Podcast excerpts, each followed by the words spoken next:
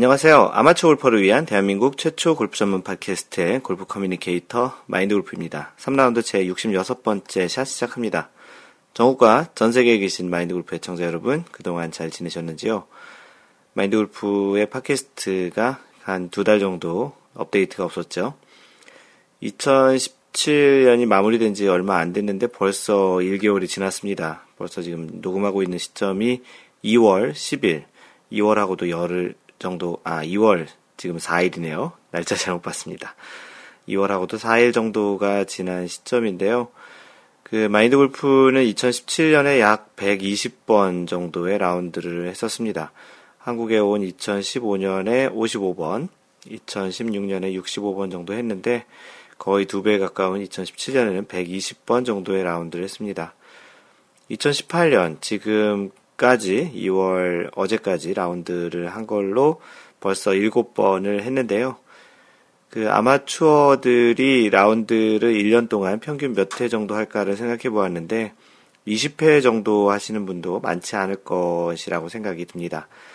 그 시즌이라고 얘기하는 4월 정도에서 한 10월, 11월 정도까지 11월로 하면 한 6개월 정도 될 테고, 아니 7개월 정도 될 테고 10, 어, 10월, 11월까지 한다면 한 8개월 정도 될 텐데요.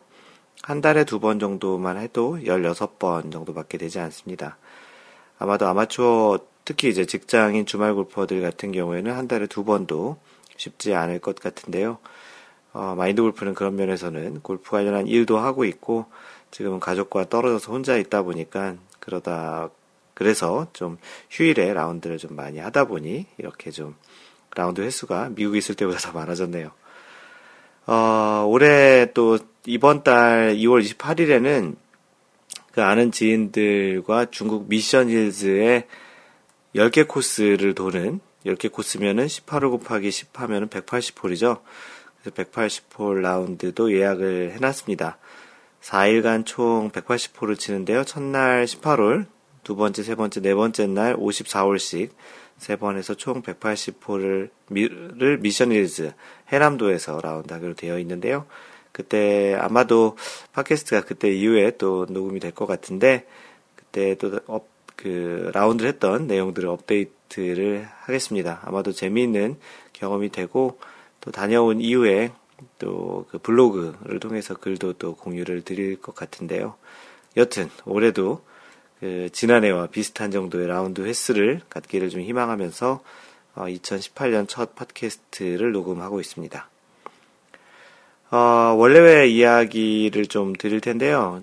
원래가 지난주에 있었습니다. 지난주 토요일에 있었고, 원래가 무려 영하 17도인 그 날, 원래를 진행을 했는데요. 원래는 그 스카이밸리에서 원래를 진행하려고 했으나, 어, 3일 전인가 4일 전에 스카이밸리에서 당일 너무 춥다고 영하 17도니까 너무 추운 거 맞죠? 어, 그래서 취소 문자하고 전화 연락이 왔습니다.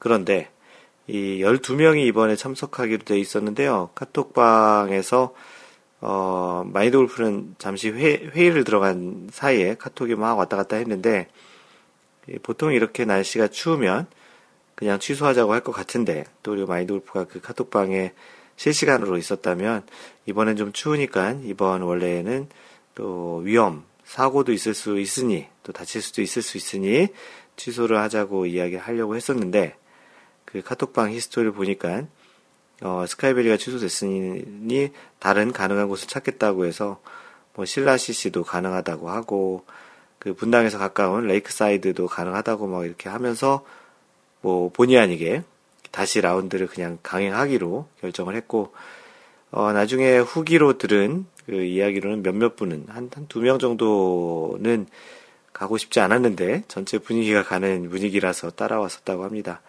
결국 12명 모두 참석한 원래가 마무리됐고요. 그 내용은 조금 이따 후기, 그 두 분께서 후기를 올려주셨는데, 후기로 자세한 내용을 전해드리도록 하겠습니다. 2월 원래회 소식을 전해드리는데요. 2월 10날 토요일, 지금 녹음하고 있는 날이 2월 4일이죠. 일요일이니까 일주일 후에 토요일 날 여주 CC에서 두 팀 현재 예약을 해놓고 진행을 하고 있습니다. 참가 신청자가 총 7명이고요. 한 자리가 비어 있으니까 혹시 오실 분들은 어, 카페에 댓글로 참여 의사를 밝혀주시면 고맙겠습니다. 네, PGA 소식을 전해드리면 지난주에는 캘리포니아 토리파인스에서 토리파인스 골프장이죠. 그 캘리포니아의 남쪽 그 샌디에고 약간 위쪽 그리고 마인드 골프가 살고 있는 얼반 약간 아래쪽에 그 라호야라는 곳이 있는데요. 거기에 토리파인스 골프장에서 파머스 인슈런스 오픈이 있었습니다. 이 대회가 좀 주목을 받았던 이유가 타이거 우즈가 꽤 오랜만에 그 출전하는 첫 대회이기도 하고요. 2017, 18년 시즌 첫 대회이기도 했고 어, 무엇보다 타이거 우즈가 이 대회에서 US 오픈을 마지막에 14번째 우승을 했던 것으로 기억이 납니다. 이 코스와는 대단히 궁합이 잘 맞아서 아마도 9번 정도 이 코스에서 우승을 했던 것으로 기억을 하고 있고요. 최종 결과 타이거 우즈는 20, 공동 23위로 아주 생각보다는 좋은 성적으로 통과를 했습니다. 컷오프는 간신히 마지막 그 커트라인에 걸려서 통과를 했지만 3, 4라운드 좋은 성적으로 공동 23위로 마감을 했고요. 그 타이거 우즈의 현재 스케줄로는 다음 대회는 그 2월 15일 있는 설날 주간인 그 대회 열리는 제네시스 오픈, 현대 자동차죠. 제네시스 오픈의 두 번째 대회를 참석하려고 스케줄하고 있다고 합니다. 토리파인스에서 열린 파머스 인슈런스 오픈은 그 우승은 제이슨 데이가 했는데요. 연장전까지 가서 총 6홀 만에 우승을 했습니다. 다섯 홀은 다, 그 파이널 라운드 해당 당일날 했는데요. 일몰로 인해서 경기 진행을 못했고 그 다음 월요일 첫 번째 그 라운드 그 여섯 번째 홀이죠. 여섯 번째 홀에서 제이슨 데이가 이제 버디를 하고 그 같이 쳤던 선수가 보기를 하면서 우승을 했습니다.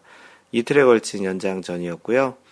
그 공교롭게도 그 다음 날 연장전에서는 갤러리 입장을 막은 상태로 진행을 했었는데 선수들 입장에서는 갤러리가 없는 상태에서 플레이하는 게 좀 더더 어색하지 않았을까 하는 생각이 들기도 했는데 오랜만에 제이슨 데이가 우승을 하면서 세계 랭킹 10위까지 올라왔습니다. 이번 주 지금 진행 중인 대회는 아리조나에서 열리고 있는 TPC 스카스데일에서 열리고 있는데요.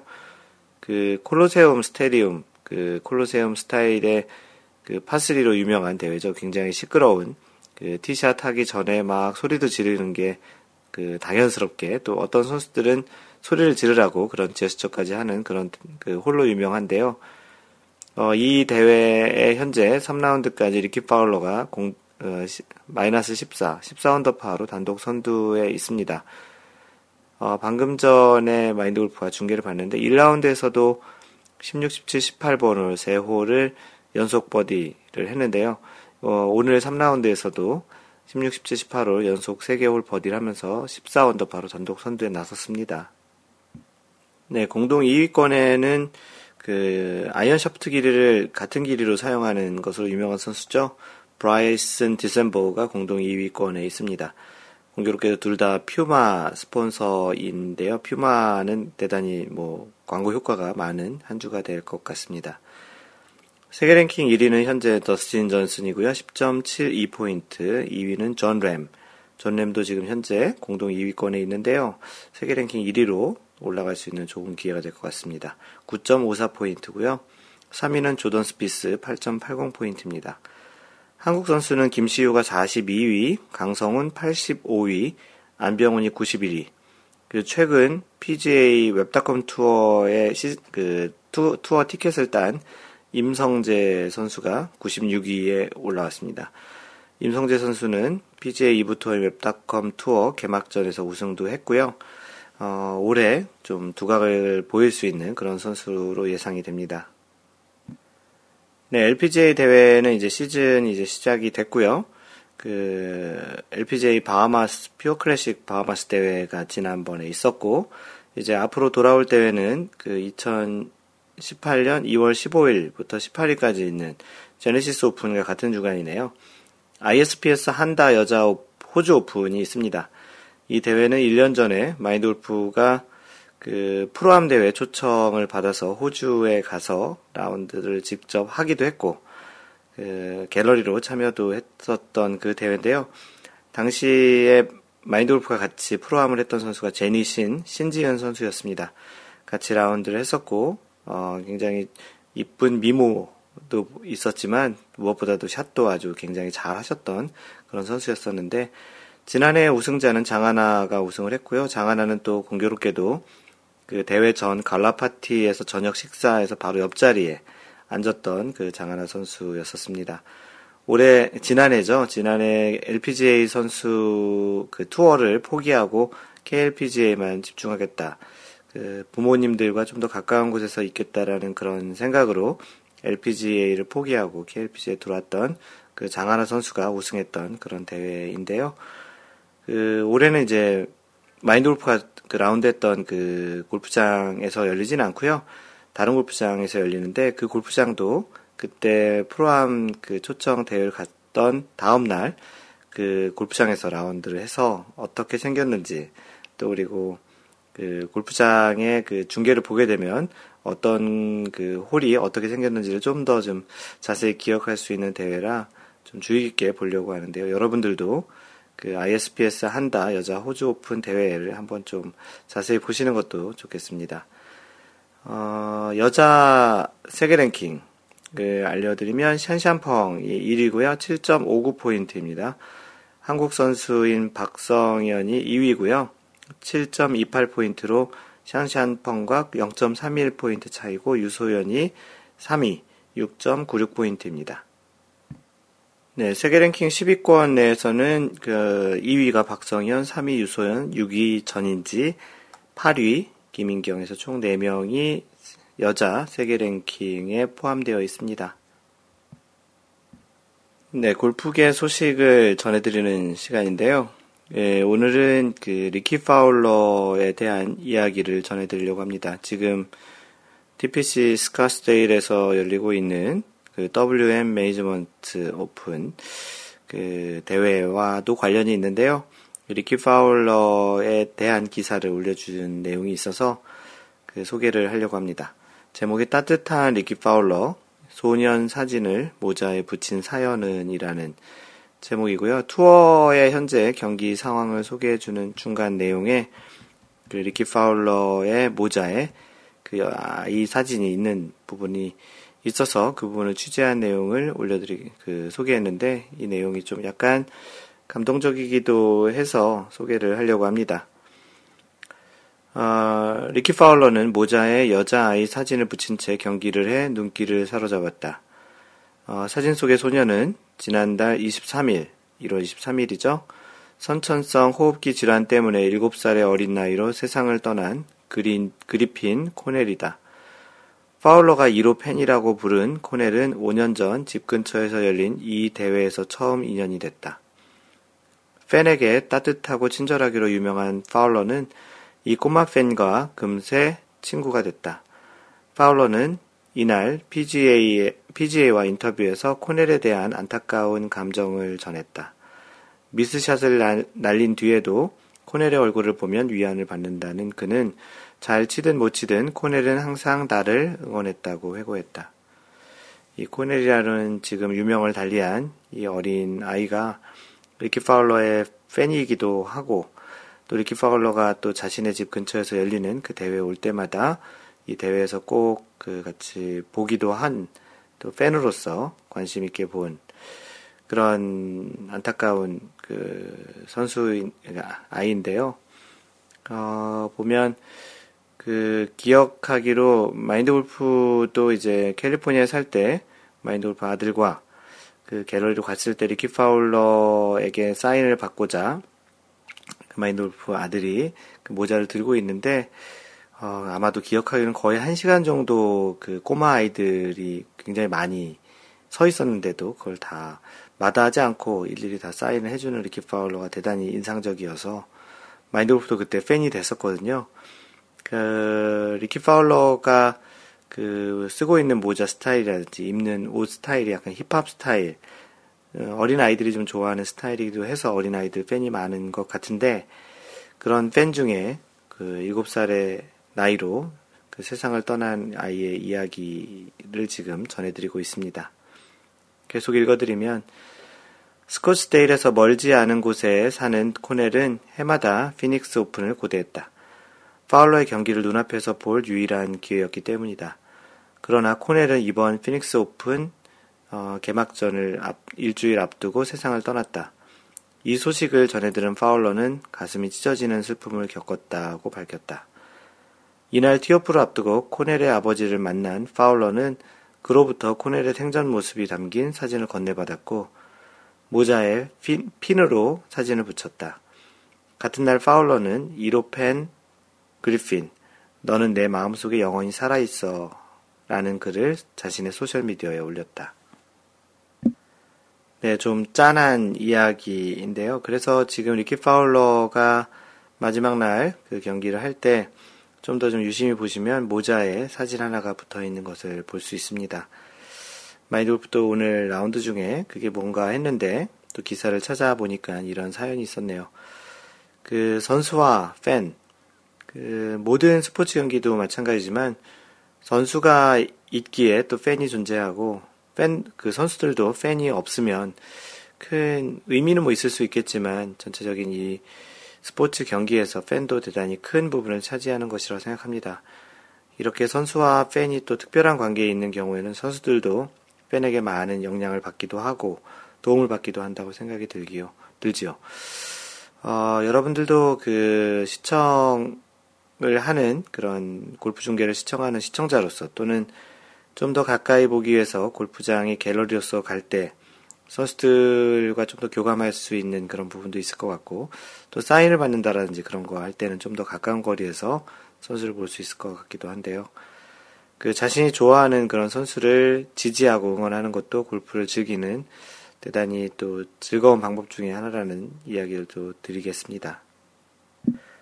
네, 조금은 오래됐지만 골프 그 3라운드 65샷 그 지난번 녹음했던 내용의 후기를 올려주신 분들을 소개하겠습니다. 골프마법사님은 벌써 올라오다니 감사히 잘 듣겠습니다. 네, 곧바로 올렸죠. 그때 녹음하고 골프지님 다운로드 중입니다. 잘 듣겠습니다. 항상 골프지님과 그 골프마법사님이 항상 1번, 2번으로 빨리 들어주시는 것 같은데요. 고맙습니다.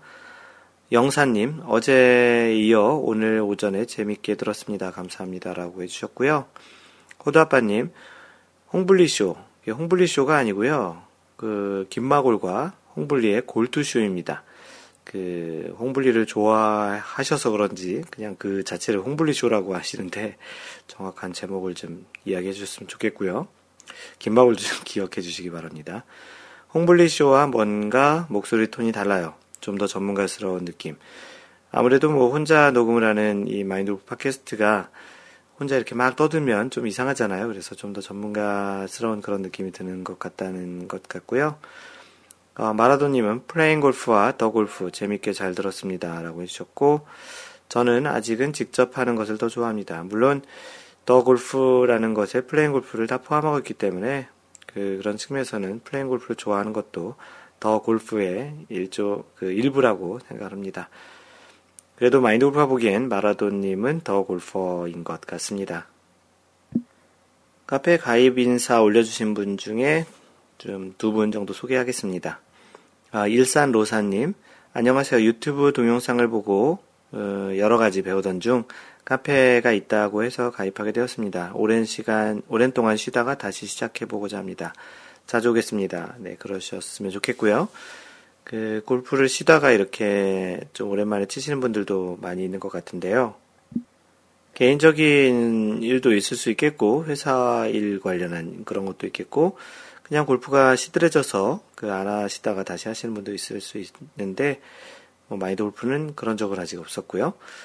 어, 골프에 또 매력이 있어서 또 이렇게 같이 다시 시작해보는 것도 대단히 좋을 것 같습니다. 다른 취미 생활들도 여러 가지 있긴 할 텐데, 골프가 주는 또 독특한 매력이 있다고 생각을 하고요.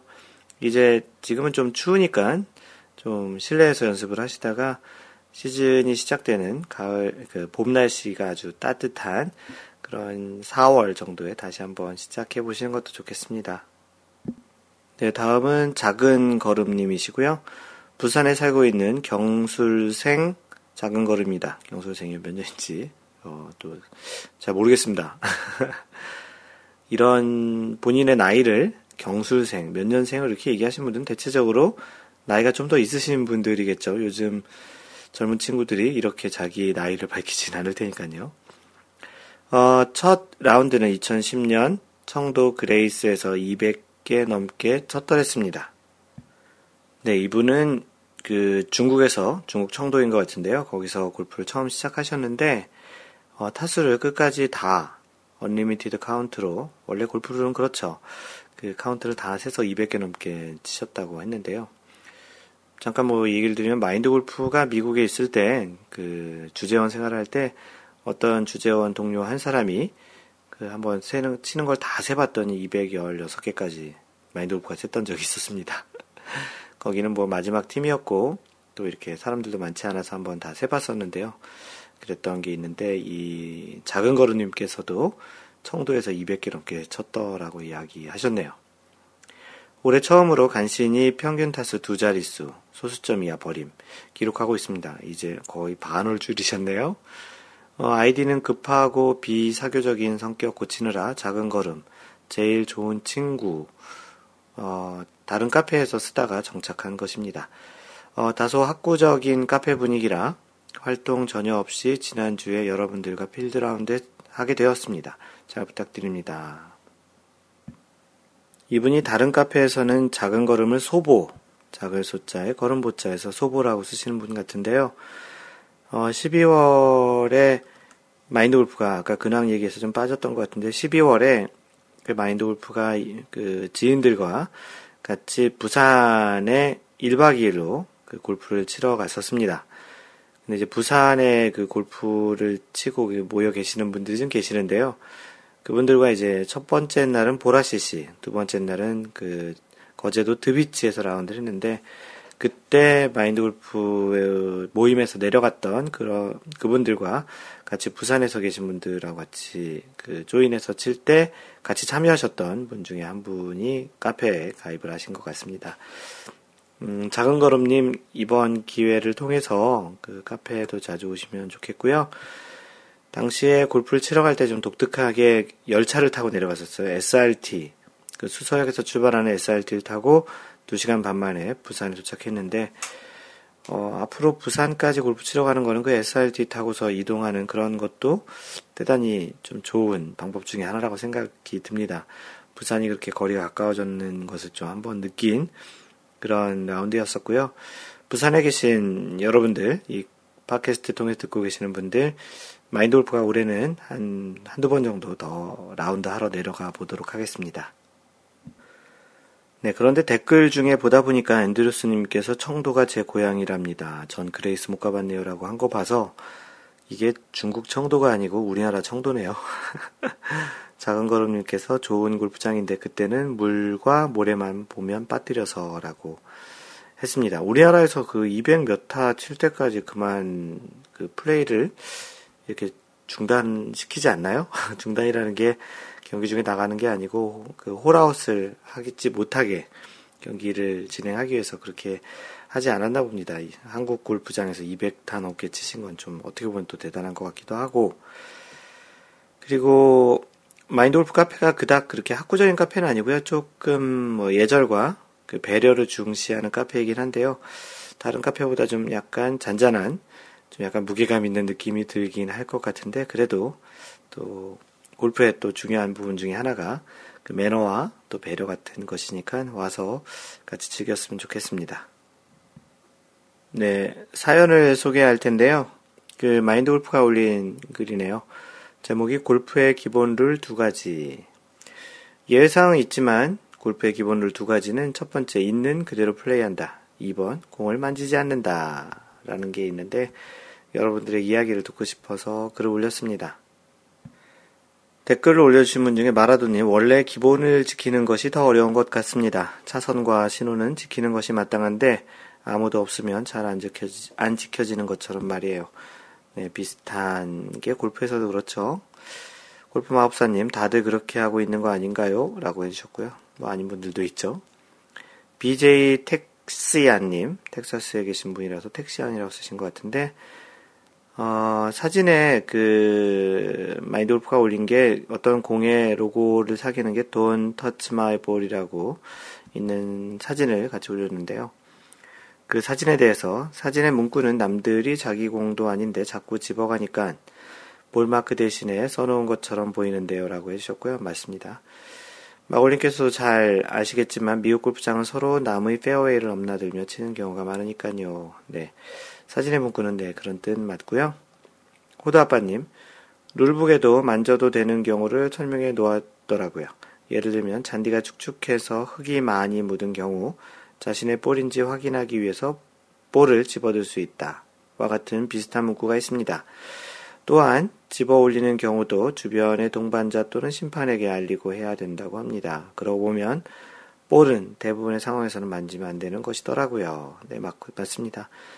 뭐 예외적으로 공을 만질 수 있는 경우가 있죠. 대표적으로 그린에서 마크를 하고 그 공을 집어 들은 다음에 또 공을 닦을 수도 있기도 하니까요. 네, 주시님, 시애틀은 11월 15일부터 2월 28일 공식적으로 GHIN, 그 골프 룰과 그 골프 핸디캡을 관리하는 골프 핸디캡 인덱스, 인덱스 네트워크인가 뭐 그럴 거예요. GHIN 핸디 기록을 못하며 윈터룰을 5개월가량 쓰고 있습니다. 대신 페어웨이 한 클럽, 러프 6인치, 라이를 바꿀 수 없음, 라이를 바꿀 수 없으면 핀과 가까워질 수 없다는 전제하에서요. 그래서 winter rule은 페어웨이에서는 한 클럽, 그리고 러프에서는 6인치, 그리고 라이를 바꿀 수 없는 상태에서 옮길 수 있다라는 winter rule을 적용한다는 것이네요. 어, 매우 질퍽한 컨디션에서 쳐야 하기 때문에 어쩔 수 없는데, summer rule을 쓸 때가 오, 오면 종종 어색해지기도 합니다. 다시 winter rule이 끝나고 있는 그대로 쳐야 될 때는 좀 어색해진다는 이야기네요. 다음은 아이쟁님이 올리신 사진인데요. 굉장히 좀 해가 지는 노을을 배경으로 찍은 자연스러운 사진입니다. 연출 없이 찍어진 사진이라 더욱 좋네요. 라고 해주셨고, 우측에 서 있는 사람이 접니다. 카우보이 모자 같은 그런 모자를 쓰고, 그 석양이 지는 그런 상태에서 카트 옆에서 이렇게 찍힌 그런 사진입니다. 대단히 멋진 풍광이고요. 골프장에서 찍을 수 있는 몇 안 되는 그런 연출이 되는 사진이라서 대단히 멋지게 보았습니다. 네, 다음은 골프마법사님이 올리신 올겨울을 위해 준비한 손난로라고 되어 있는데요. 그 손난로인데 이제 충전식으로 해서 재활용이 가능한 그런 형태의 제품 같습니다. 겨울이라고 라운드를 아니 가는 것도 아니고 매번 핫팩을 준비하려니 번거롭기도 해서 충전식 손난로를 하나 사봤습니다. 충전식이라 재사용이 가능하고 8시간 사용 가능하다고 하니 필드용으로는 적당할 것 같습니다. 이번 주 주말 라운드 할 때 사용해보고 후기도 알려드리겠습니다. 어, 골프합사님이 이걸 사용하는 걸 아직 보지 못했는데, 그, 사용 후기가 또 궁금하기도 하네요. 요즘 겨울 라운드를 가면은 골프장에서 이런 핫팩을 그 준비를 해주는 경우가 많이 있습니다. 그 라운드가 아무래도 춥다 보니까 주머니나 어떤 핸드워머 같은 데 넣어서 손을 좀 따뜻하게 하고 있다가 플레이할 때 샷을 하면 좀 더 도움이 되긴 하는데요. 어, 지난번 그 부산에 갔을 때 또 한 분을 만나게 된 분이 계시는데요. 그 마인드 골프가 나이가 같아서 친구하기로 한 경장이라는 분이 있습니다. 그분께서는 김마골과 홍블리의 골투쇼에 쓰라고 또 핫팩 그또 한 박스 보내주셨는데 이분이 일본에서 물품을 수입해가지고 그 사업을 하시는 분이신데 마인드 골프에게 또 이렇게 핫팩을 또 많이 보내주셔가지고 이렇게 또 경품으로도 쓰고 일부 또 마인드 골프가 한번 테스트로 사용을 해보고도 있는데요. 겨울 라운드 하시는 분들은 이렇게 핫팩을 미리 준비하는 것도 괜찮고 요즘은 거의 대부분 골프장에 갔더니 핫팩을 나눠주는데 그 핫팩을 잘 쓰시는 것도 또 성능이 대단히 좋아서 뭐 5시간 이상 거의 한 12시간 정도 이렇게 따뜻하게 되는 것 같은데 많이 이용해 보시는 것도 좋습니다. 또 우리 이렇게 재활용하는 측면에서 전기 충전식 그리고 자세히 보니까 그 핫팩뿐만 아니고 USB 충전기로도 쓸 수 있다고 설명서에 써 있는데요. 한번 써보는 것도 괜찮고 후기가 또 궁금하기도 하네요. 디니지님께서 올려주신 그 본격적인 동계 시즌이네요라는 그런 글이고요. 어, 오늘 새벽부터 내린 눈이 소복하게 쌓였습니다. 본격적인 동계 시즌이 시작되었으니 내년 라벨을 위하, 위해서 연습 많이 하시고 부상은 항상 조심하세요. 얼마 남지 않은 2017년 마무리 잘 하시고 2017년 마무리 쪽에 올라온 사연을 2018년 2월에 소개하고 있습니다. 연말연시 뜻깊게 보내시길 바랍니다. 내년에는 필드에 나갈 수 있기를 기원해야 되겠어요. 언제나 즐거운 골프라이프를 위하여 라고 해주셨고 어, 디에지님 올해는 원래 한번 오랜만에 나오셔서 같이 얼굴도 뵙고 라운드도 했으면 좋겠습니다. 네, 다음은 마인드골프가 방금 전에 얘기했던 그 마인드 골프가 부산에 1박 2일로 내려갔던 그 라운드의 후기를 통통서유님께서 부산팀 대 서울팀 with 마인드 골프님이라는 제목으로 글을 올려주셨습니다. 따뜻한 남쪽으로 부산 팀들에게 도전장을 던진 서울 팀들이 쳐들어왔습니다. 그 말도 많고 탈도 많았던 라운드 지난 주말에 무사히 마쳤습니다. 라운드 할 때 웬일로 비가 안 온다고 했더니 그 좋던 포근한 날은 다가고 영하의 날씨와 강풍이 불었습니다. 이 마인드 골프 모임에서 이 부산 지역을 가려고 했던 이유가 그 부산은 겨울에도 영상의 날씨라고 해서 좀 따뜻하게 라운드를 하려고 갔었는데 이건 웬걸 이 갔는데 거의 영하 뭐 5도 6도 뭐 굉장히 또 바람도 많이 불어서 대단히 추웠던 라운드였습니다. 여튼 뭐 그래도 잘 마무리하고 올라왔으니 뭐 다행이라고 얘기해야 되겠죠. 그 라운드를 다녀왔던 후기를 계속 전해드리겠습니다. 보라시시 15명, 마인드 골프, 주구장창, 호두아빠, 골프지니, 앤드류스, 골프 마법사, 마라도 이어도, 부산팀은 그 통통서윤, 작은 걸음, 소보님이시죠. 이진 캐스빌, 예원아빠, 인자데스, 코난, 바카스, 이렇게. 어, 또 드비치에도 또 비슷한 분들 10명이 라운드를 같이 했었죠. 그 사진도 같이 올려주셨는데요. 어, 투어 프로와 맞먹는 필드 라운드를 하고 있는 앤드루스님과 골프마법사님과 통통서연과 바카스님이 대결을 최근 실력이 급상승했다는 바카스님과 손가락 부상을 입었지만 아플 때 더 공을 잘 친다는 통통서연의 낙승을 예상하였으나 페어웨이를 쭉쭉 가르는 서울 여성팀의 드라이버 티샷과 겨울철 페어웨이를 쭉쭉 굴러가는 티샷, 필드에서 돈을 갖다 발라서 배운 퍼팅이라는 서울팀의 놀라운 퍼팅 실력에 전반전까지는 팽팽한 승부. 후반 2번 홀 파3 통통서윤 개 슬라이스 티샷으로 양파. 바카스 이 벙커 저 벙커 서너 번 오가다가 바로 카트행 양파. 앤드루스 가볍게 온 그린 nice 파. 골프 마법사 홀컵 바로 뒤에 착 nice 버디 짝짝 버디 축하합니다. 영혼 없는 이벤트. 이렇게 이제 저 따라 내용이죠. 여자 두 분과 남자 두 분. 서울에서 내려가신 사실 서울은 아닌데 부산에서 보면 다 서울에서 내려왔다고 얘기하나 봐요. 그래서 마인드 골프 모임에서 내려간 여자 두 분과 그 부산에 계시는 남자 두 분이 뭐 대결인지 뭐 해봤나 봅니다. 그런데 뭐 졌다란 내용이죠. 두 번째 마인드 골프 대 부산 백돌이 3인방. 100개씩 공을 치신 꼬시래기 두 분은 바쁜 일정으로 라운드 마치고 먼저 귀가, 나머지 백돌이 한 분의 회식 자리에서의 독설, 독설가 왈. 마인드 골프님께는 별로 배울 게 없어요. 칫.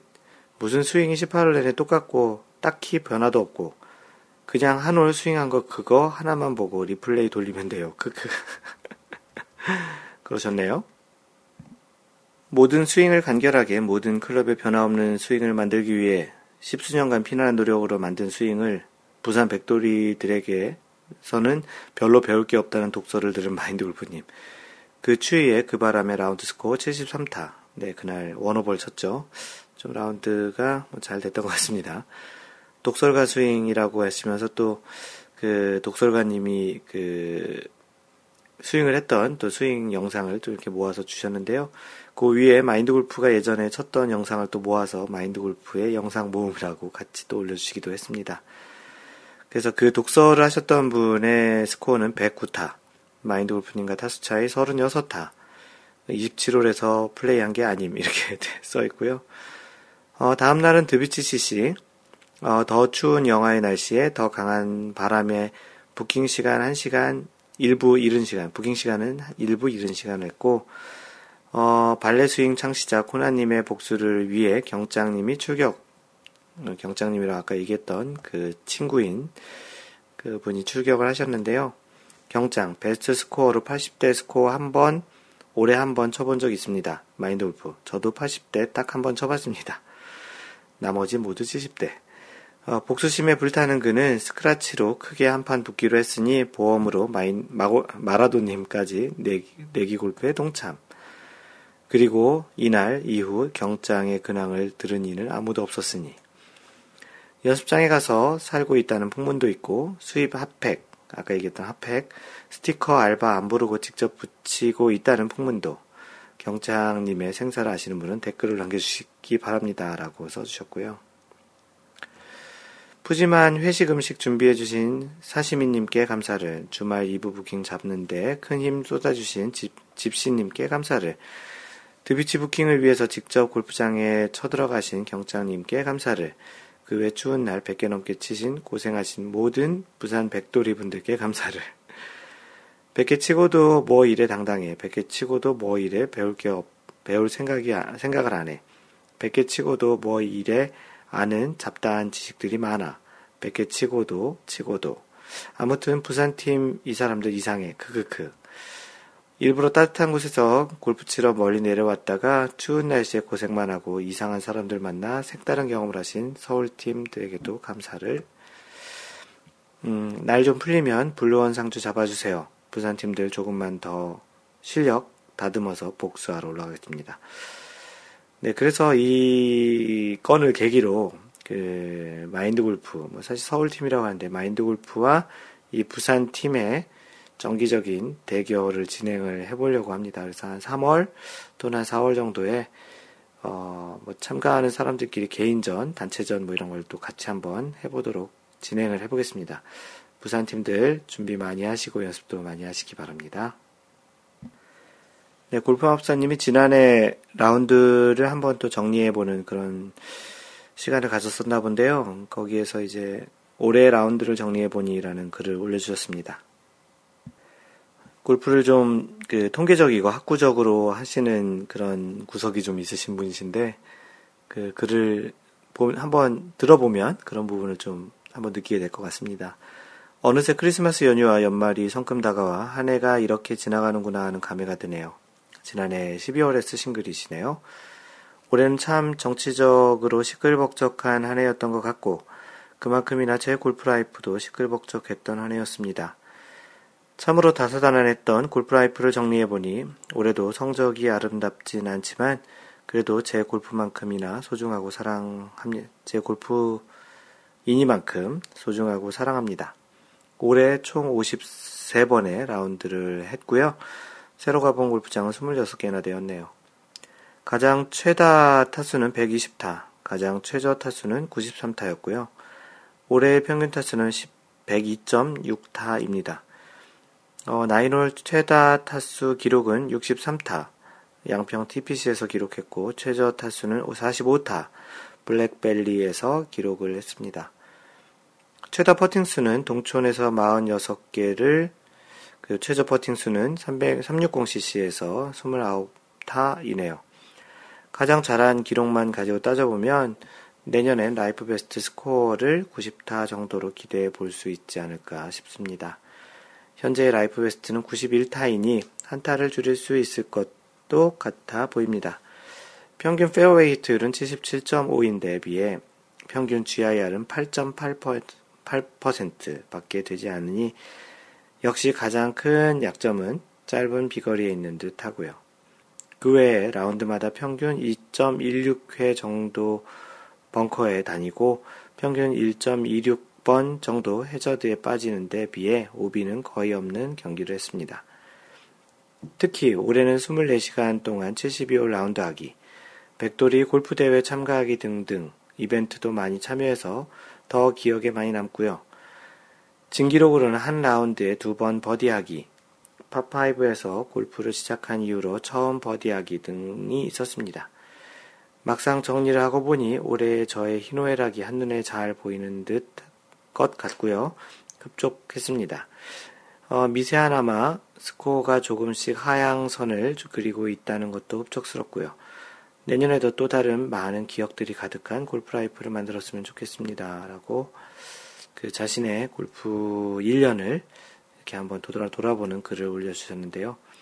여러분들도 뭐 통계라는 것이 꼭 뭐 이렇게 수집하는 것이 꼭 중요하다기 보다는 자신의 골프 life를 한번 이렇게 생각해 보는 것도 대단히 좋고 기록을 남겨놨기 때문에 가능한 또 이런 글이 아닐까 싶습니다. 골프업사님 2018년도 즐거운 골프 life 하시고 듣고 계시는 많은 분들도 이제 봄 시즌 시작되면 골프를 시작할 테니 준비를 단단히 해주시길 바랍니다. 네, 통통서연님이 올려주신 글인데요. 교통사고엔 이글이라는 제목 올려주셨습니다. 교통사고도 났고 이글도 했다라는 내용 같은데요. 이 내용이 12월 28일쯤에 올렸는데 그 전 한 달 전 정도에 있었던 일 같습니다. 한 달여 전 주말 새벽 일찍 나선 골프장 보라시시 저번에 12월 달에 같이 가서 쳤던 그 골프장 가는 길이었네요. 지인들과의 라운드 돈 다 털리고 슬픈 마음으로 집으로 돌아오는 길에 톨게이트를 지나서 시내로 진입하려는데 갑자기 정체, 잠시 속도를 줄이고 정차한 순간 백밀러로 보니 뒤에서 점점 다가오는 거대한 검은 물체. 아, 이대로 홀인원 한번 못 해보고 가는구나. 5톤 트럭이 뒤에서 저를 밀어버렸습니다. 어, 사진도 올려주셨는데 사고가 되게 크게 났었네요. 어, 차가 저지경이 된 건 상관없지만 나의 분신 같은 골프채들이 박살. 골프채가 샤프트까지 부러진 그런 골프채가 보이네요. 뒤에서 트럭이 밀고 오는 것을 자기 한 몸 희생하여 주인을 살린 감동 실화. 골프채들의 감동적인 희생정신. 참 재밌게 표현했죠. 아무래도, 아무리 해도 홀컵 근처도 가지 않는 파스리. 이번 생애에는 홀인원 없겠구나라는 마음에 홀인원 보험과 골프채 보상 보험을 해약한 지 얼마 후 이런 일이 발생. 아, 슬픈 예감을 왜 항상 틀린 적이 없는지. 다행히 골프채는 가해자 차량에서 보상을 해줬습니다. 휴. 그리고 새로 바꾼 드라이버, 새로 바꾼 드라이버 샤프트를 예전에는 너무 강하게 치는 경향이 있어 딱딱한 강한 샤프트를 썼지만 나이가 들어감에 따라 줄어든 스윙 스피드에 맞게 조금씩 약하게 조정했습니다. 퍼팅, 아, fitting이구나. fitting 해주시는 사장님 말씀도 이젠 약한 샤프트가 좋겠다고 하시고, 여태껏 드라이버를 너무 막 써오다 보니 샤프트만 바꿔도 탄성이 좋아져서 예전의 비거리보다 20에서 30m는 더 보낼 수 있다고 하시더라고요. 그리고 새로운 채로 첫 라운드를 가진 이번 달 초. 자주 가는 골프장 통도 CC. 북아웃 4번 홀, 파4. 230m의 전장이지만 오르막 20m 정도의 높이로 평소 죽기 살기로 110%의 힘으로 풀스윙해도 그린 근처밖에 못 가던 샷이 너무 강하게 치려고, 치려고 하는 드라이버샷이 약간 채끝에 맞은 듯 하여 맞는 순간 아이씨라고 했는데 캐디왈 nice shot 그리고 동반자들 어 그리고 그린 옆에 가보니 홀컵 80cm 옆에 떨어진 드라이버 티샷. 와, 대단하죠? 쿵쾅쿵쾅 거리는 가슴을 진정시키고 벌벌 떨리는 손을 어, 억지로 참으며 퍼팅을 성공시키며 nice eagle. 드디어 이글에 성공했습니다. 마인드 골프도 어제 라운드에서 뒷바람이 좀 있긴 했는데 파파이브 시라시시 18번 홀에서 아 9번 홀이었구나 9번 홀그 남코스 9번 홀에서 그 second 한 230m를 우드를 올려서 이글 퍼팅이 있었는데 한 2m 정도, 3m 정도 됐었는데 넣지 못했습니다. 넣지 못했습니다. 어, 그렇게 힘겹게 감격스럽게 이글을 하고 나니 그냥 샷이 바로 들어갔으면 알바트로스인데 말도 안 되는 욕심을 잠시 내본 인간이란 참. 어, 이글 트로피도 올려주셨습니다. 골프 인생 세옹지마가 이런 게 아닌가 싶습니다. 교통사고의 액땜을 클럽 교체와 이글이라는 기쁨으로 올 한 해를 행복하게 마무리했습니다. 모두들 내년에도 행복과 행운이 가득하길 빌겠습니다라고 통통서연님께서 글을 아주 재밌게 올려주셨습니다. 마인드골프가 2018년 골프 희망 설문을 해봤었는데요. 2018년에 골프 설문을 좀 이렇게 복수 선택 가능하도록 올려주셨는데요. 참여하신 분들 중에 가장 많이 해보고픈 그런 골프는이라는 제목으로 올려주신 것 중에 가장 많이 선택하신 것이 life best 기록입니다. 매년 시즌 시작하기 전에 올해는 그동안에 있었던 자신의 기록을 갱신하는 것에 관심이 제일 많다라는 그런 것이고요.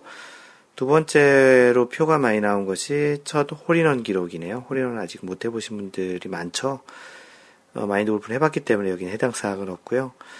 또 three putt 줄이기가 그 다음 많았고 또 다양한 골프 이벤트 참여하기 24시간 골프 그 72홀 이벤트 또 빠르게 골프 치기 뭐 이런 다양한 이벤트에 참여하기가 있었고요. 배려하는 마인드 골프 하기도 비슷하게 공동 3위를 했습니다. 다른 그 설문에 있었던 내용 중에 첫 싱글 핸디캡 기록해보기, 첫 이글 해보기, one ball play 해보기, 90대 안치기, 100대 안치기, 해외 골프 나가보기, 매주 1회 골프 치기, 어, 그리고 또 마인드 골프 월례 한 번도 안 빠지기도 있었고요. 벙커에서 한 번에 빠져나오기, 라운드 중 싫은 것은 싫다고 표현하기, 그리고 최대한 다양한 그 골프장 다녀보기, 걸어서 18홀 라운드 해보기, 내기에서 돈 잃지 않기, 에, no double bogey play 해보기, no bogey play 해보기, 이런 설문을 가지고 진행을 해봤었습니다. 아이쟁님이 올려주신 글인데요. 2018년에 확정해서 2019년에 적용되는 새로운 골프 규정이라는 글인데 이 내용으로 여기저기 글이 많이 올라왔었습니다. 그 김마골과 홍블리의 골투쇼에서 지난번 수요일 녹음에 이 내용도 같이 다뤘었는데요. 마인드 팟캐스트에도 다시 한번 읽어봐 드리도록 하겠습니다. 33년 만에 바뀌는 골프 규정인데요. 두 가지 카테고리, 경기 진행을 빠르게 하는 쪽 카테고리가 하나 있고, 쉽고 간편한 골프를 위해라는 카테고리, 두 가지 카테고리가 있는데, 조금 이런 부분에서 바뀌는 규정, 아직 확정된 것은 아니고 2018년에 좀 리뷰를 하고 확정을 해서 2019년에 적용이 될 예상이 되는 그런 내용들입니다. 경기 진행을 빠르게 한다라는 카테고리에서는요, 모든 샷 스트로크를 40초 이내, 그 좀더 플레이를 빠르게 하기 위해서 40초 이내에 플레이를 하게 한다라는 그런 규정. 그 분실구 찾는 게 원래 5분인데 3분으로 단축하겠다는 것. 그 홀당 최대 타수 지정을 가능하게 한다라는 거죠. 그래서 현재는 보통 양파 그 각 홀의 두배 이상의 두 배까지의 타수를 아마추어들은 이제 적긴 하는데요. 그 선수들도 이런 규정을 그 넣는 것을 고민하겠다라는 내용인데요. 골프의 원래 속성으로 봐서는 좀 이러한 규정은 그 들어가지 않았으면 좋겠다라는 생각이 그 김마골은 아니 마인드 골프 그 김마골과 홍블리에서 김마골이라고 얘기해서 또 그게 또 이름에 입에 뱉네요. 마인드 골프는 그렇게 좀 안 했으면 하는 또 그 규정 중에 하나입니다. 그리고 선수 뒤에서 캐디가 그 aiming line 잡아줘서 도와주는 행위 금지 티샷 퍼팅 모두 다라는 게 있고요. 먼 거리 순에서 그 준비된 순서부터 샷을 그 할 수 있도록 변경하는 것도 있습니다. 원래는 골프는 홀에서 가장 멀리 남아 있는 선수부터 원래 플레이하게 되어 있는데요. 이 부분도 준비된 선수부터 할 수 있도록 변경을 해보겠다는 것이고요. 쉽고 간, 쉽고 간편한 골프를 위해서는 거리 측정기 등 보조 기구를 사용할 수 있는 걸 허용해 보겠다. 신발 자국 등 퍼팅 라인 방해하는 그린 수성 가능하도록 하겠다. 원래 골프룰에는 볼마크랑 공이 원래 그 볼이 홀이 원래 있었던 위치로 옮기면서 생긴 그홀 자국만 수리할 수 있게 되었는데요. 그 신발 자국, 스파이크 자국들도 수선 가능하도록 해주겠다라는 내용입니다. 그리고 벙커 등 페널티 지역에서 실수로 공을 건드려도 무벌타라는 내용이 있는데 이 부분도 조금 적용하게 되면 애매한 부분이 좀 많을 것 같고요. 공이 움직였어도 선수 책임이 명확하지 않으면 무벌타, 뭐 바람에 의해서 움직일 경우에 이미 무벌타 처리하고 있죠. 공 드롭할 때 어깨 높이 아니어도 무방이라고 되어 있는데 그럼 얼마 정도 높이로 할지도 한번 정해야 되겠네요. 기대 꽂힌 상태에서 퍼팅을 해도 괜찮다라고 되어 있는데 이 부분도 기대를 뺐다 꼽았다 하는 것이 좀 시간이 걸리거나 좀 그런 부분에서 한번 고민을 해보겠다라는 내용입니다. 아마도 리뷰하면서 많은 그 논의와 토론을 하겠지만 이게 나중에 좀 더좀 좀 빠르고 간편한 골프라고는 했지만 실제 골퍼들 그 특히 제 선수들 같은 경우에는 좀 영향을 미칠 수 있는 그런 부분도 있을 거라고 생각이 들고요. 어, 이제 올해 연말 정도 되면은 또 가을 정도 되면은 확정이 될 텐데 또 어떤 것들이 확정이 되고 어떤 거는 배제가 될지 한번 나중에 소개를 해보는 자리가 있을 것 같습니다. 예, 골프마법사님이 이런 스코어 카드 기록법은 어떠신가요? 라는 글을 올려주셨는데요. 며칠 전 겨울 날씨라고 하기에는 너무도 포근한 날씨여서 지인분들과 함께 급 번개 라운드를 다녀왔습니다. 모처럼 따뜻하다고는 하나 아직 페어웨이와 몇 군데 그린에는 잔설이 남아있기도 했고요. 또 같이 라운드하는 사람들의 핸디캡도 다양해서 이전과는 다르게 새로운 내기를 해보았습니다. 이번에 해봤던 방식은 자신의 스코어 관리 능력을 한눈에 볼 수 있는 재밌는 내기였습니다. 우리끼리 이름 짓기로는 OECD 내기 방식이라고 이름을 지었는데 홀마다 오비가 나거나 해저드에 들어가거나 벙커에 들어가거나 three putt를 하는 경우는 모두 모두 1벌타입니다. 더불어서 파4 이상에서는 트리플, 파 3에서는 더블 이상의 스코어를 기록해도 1벌타입니다. 한 홀이 끝날 때마다 벌타 수를 모아서 스코어를 기록하는 것이죠. 예를 들어 1번 홀, 파4라고 가정할 때 해저드 한 번, 벙커에 한 번 들어가고 3퍼트를 해서 트리플을 기록하면 그 홀의 스코어는 해저드 한 개, 벙커 한 개, 3퍼트 한 개, 트리플 한 개에서 4가 되고요. 반대로 오비나 해저드, 벙커 없이 잘 왔다면 4온, 2퍼트를 기록해도 0, 파가 되는 겁니다. 그렇게 해서 홀마다 스코어를 기록해보면 내가 라운드 할 때 어느 정도의 벌타를 기록하는지, 주로 어떤 요인이 스코어에 영향을 미치는지를 한눈에 알 수 있어서 자신의 경기력을 분석하는데 도움이 되고, 또 다른 사람의 스코어와는 상관없이 순수하게 자신의 경기 기록에 따라서 벌금을 내게 되니 결과를 잘 수용할 수도 그리고 잘 반성할 수도 있는 것 같아서 좋았습니다.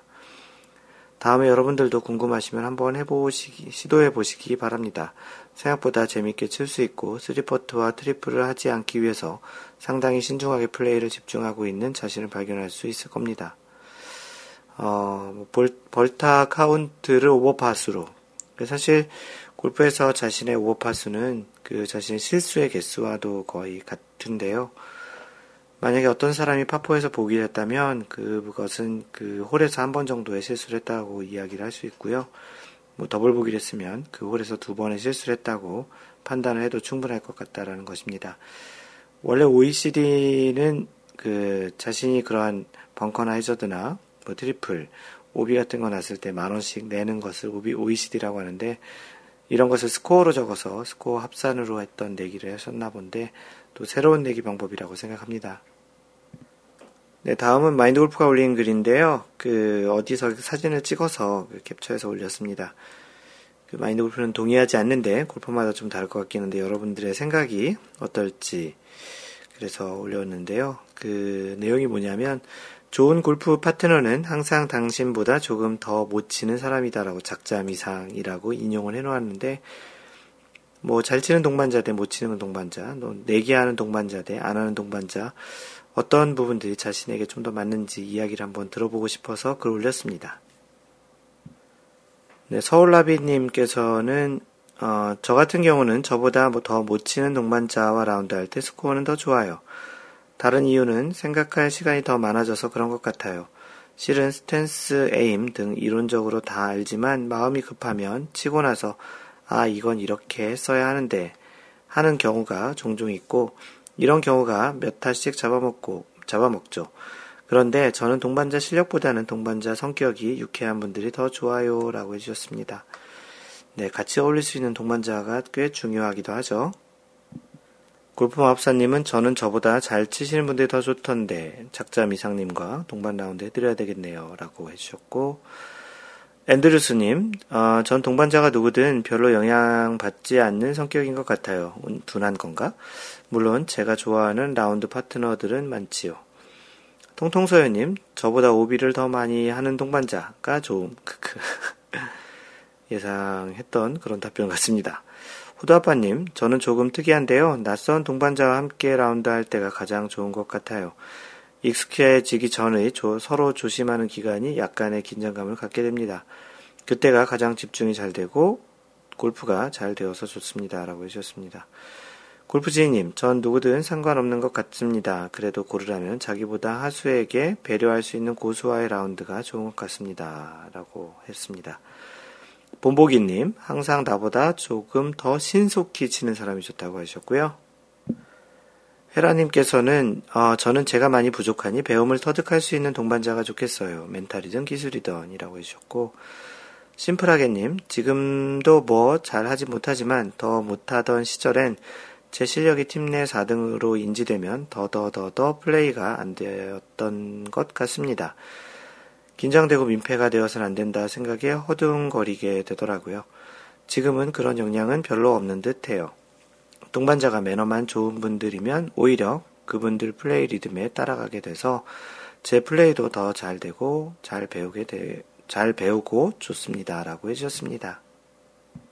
네, 존 선수님께서는 구찌와 수다를 즐길 줄 아는 골퍼라고 했고요. 그게 라운드 중 그 말을 하는 것을 좋아하시나 봅니다.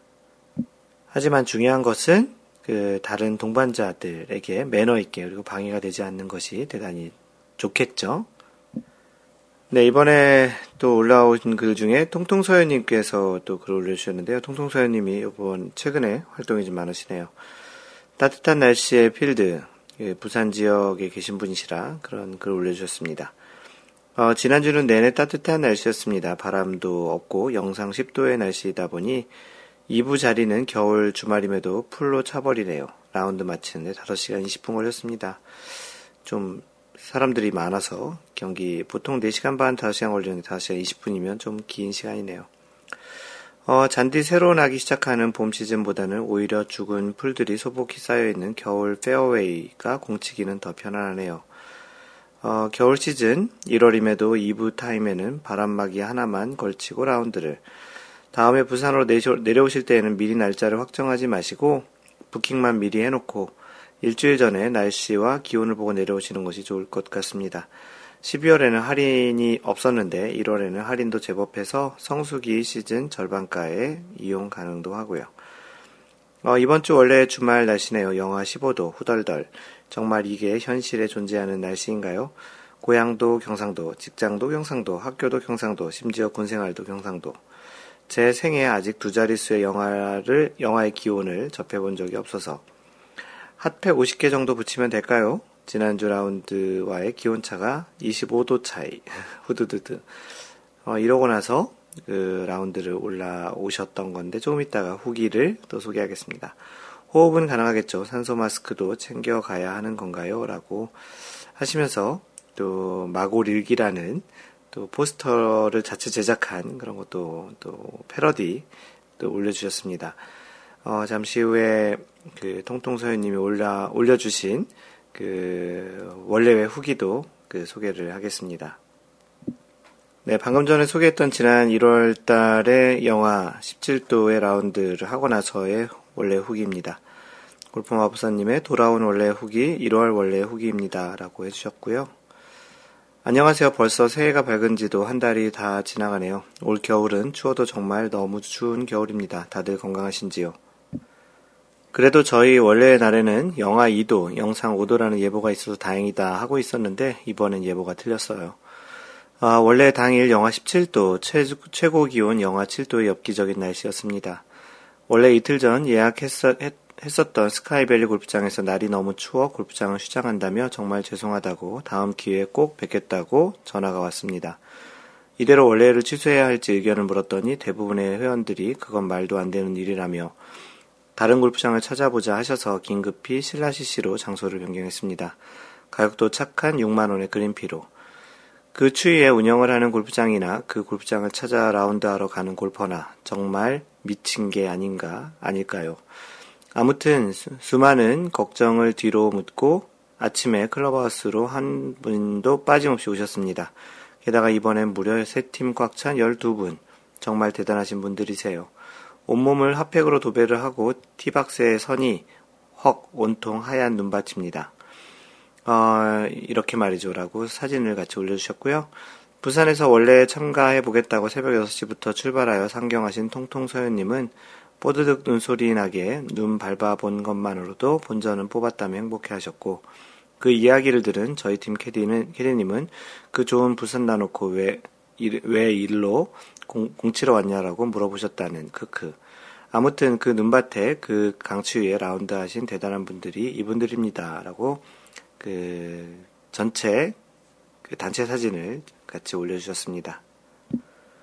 이분들 잘 기억해 주세요. 이분들과 라운드 약속 잡으시면 꼭꼭 하셔야 합니다.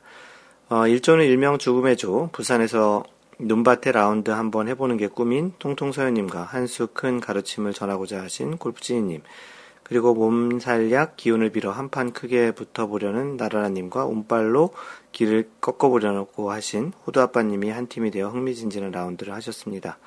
어떻게 큰 가르침은 오고 갔는지 궁금하네요.